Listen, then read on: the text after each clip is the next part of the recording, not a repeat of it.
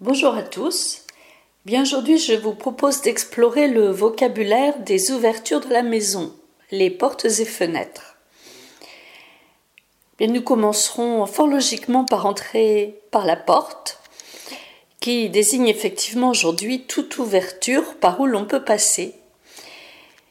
Mais au Moyen Âge, ce mot de porte était réservé à la porte de ville, comme le latin porta.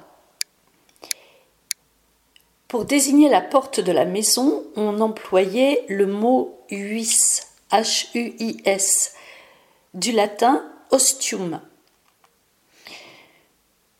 Nous avons encore aujourd'hui dans le langage judiciaire l'expression à huis clos, c'est-à-dire porte fermée.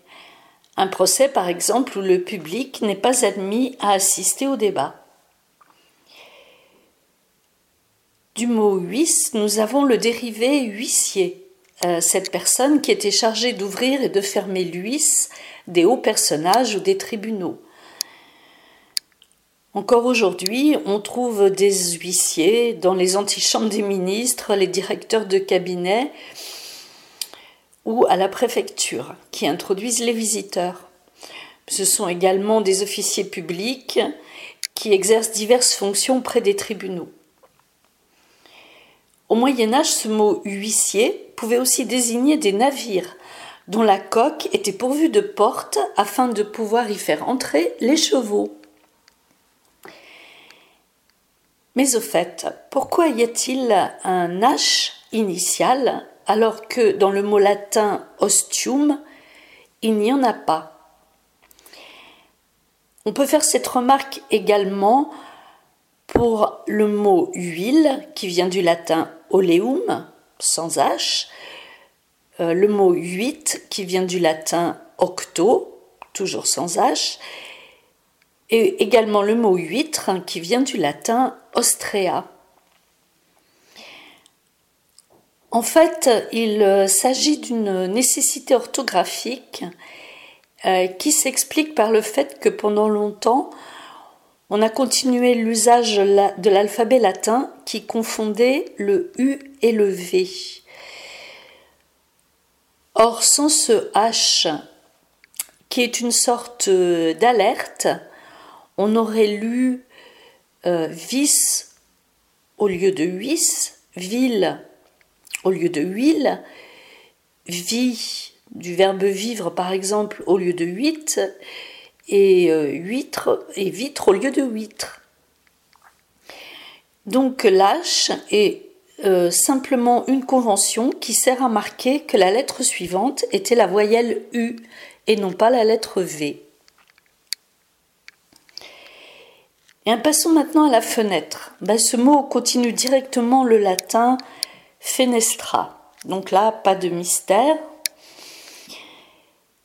Euh, si le mot croisé désigne aujourd'hui une fenêtre à deux battants, euh, cela se disait du XIVe au XVIe siècle de ces fenêtres qui étaient divisées en quatre par une croix, le plus souvent de pierre, ce qu'on appelle également une fenêtre à meneaux. Euh, aujourd'hui, le mot baie, qui désigne une fenêtre très large, est en fait d'un usage très moderne. Jusqu'à la fin du XIXe siècle, euh, ce mot baie désignait l'ouverture qui était percée dans le mur où l'on devait faire la fenêtre. Il vient de l'ancien verbe bailler, B-A-Y-E-R, qui voulait dire demeurer bouche ouverte, être grand ouvert. Nous en avons encore la trace dans l'expression bailler aux corneilles. Et nous utilisons encore le participe passé dans l'expression euh, demeurer bouche bée. Et nous avons également encore le participe présent, béant, avec par exemple une ouverture béante. La plupart de nos fenêtres peuvent être euh, recouvertes extérieurement de panneaux mobiles en bois ou en fer et même aujourd'hui en plastique que nous appelons des volets. Ce mot apparaît à la fin du XIIIe siècle et il dérive directement du verbe voler, mais il désignait à l'époque un voile qui vole au gré du vent. Euh, ce mot désignait aussi une sorte de tamis, ce qui nous a laissé l'expression trier sur le volet, c'est-à-dire trier avec le plus grand soin. C'est une expression qu'on trouve déjà chez Rabelais.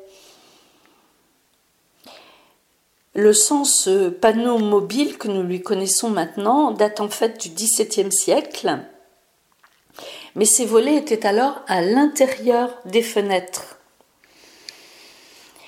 Lorsqu'il existait des panneaux extérieurs, on les appelait des contrevents. D'ailleurs, au XIXe siècle, Littré, dans son dictionnaire, entend maintenir cette distinction entre le volet et les contrevents. Mais c'est le volet qui a triomphé avec la disparition des panneaux intérieurs.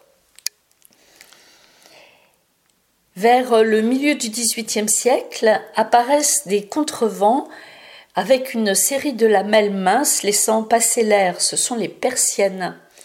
Tout simplement parce qu'elles sont originaires de Perse et qu'à l'époque on employait tout aussi bien l'adjectif persien que l'adjectif persan.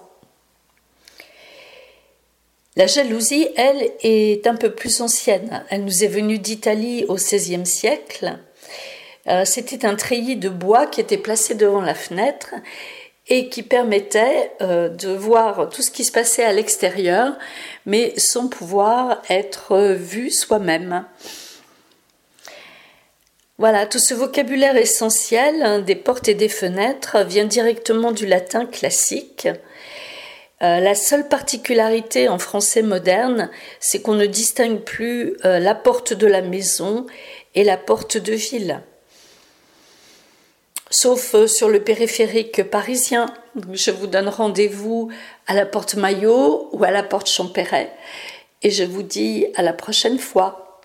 Au revoir.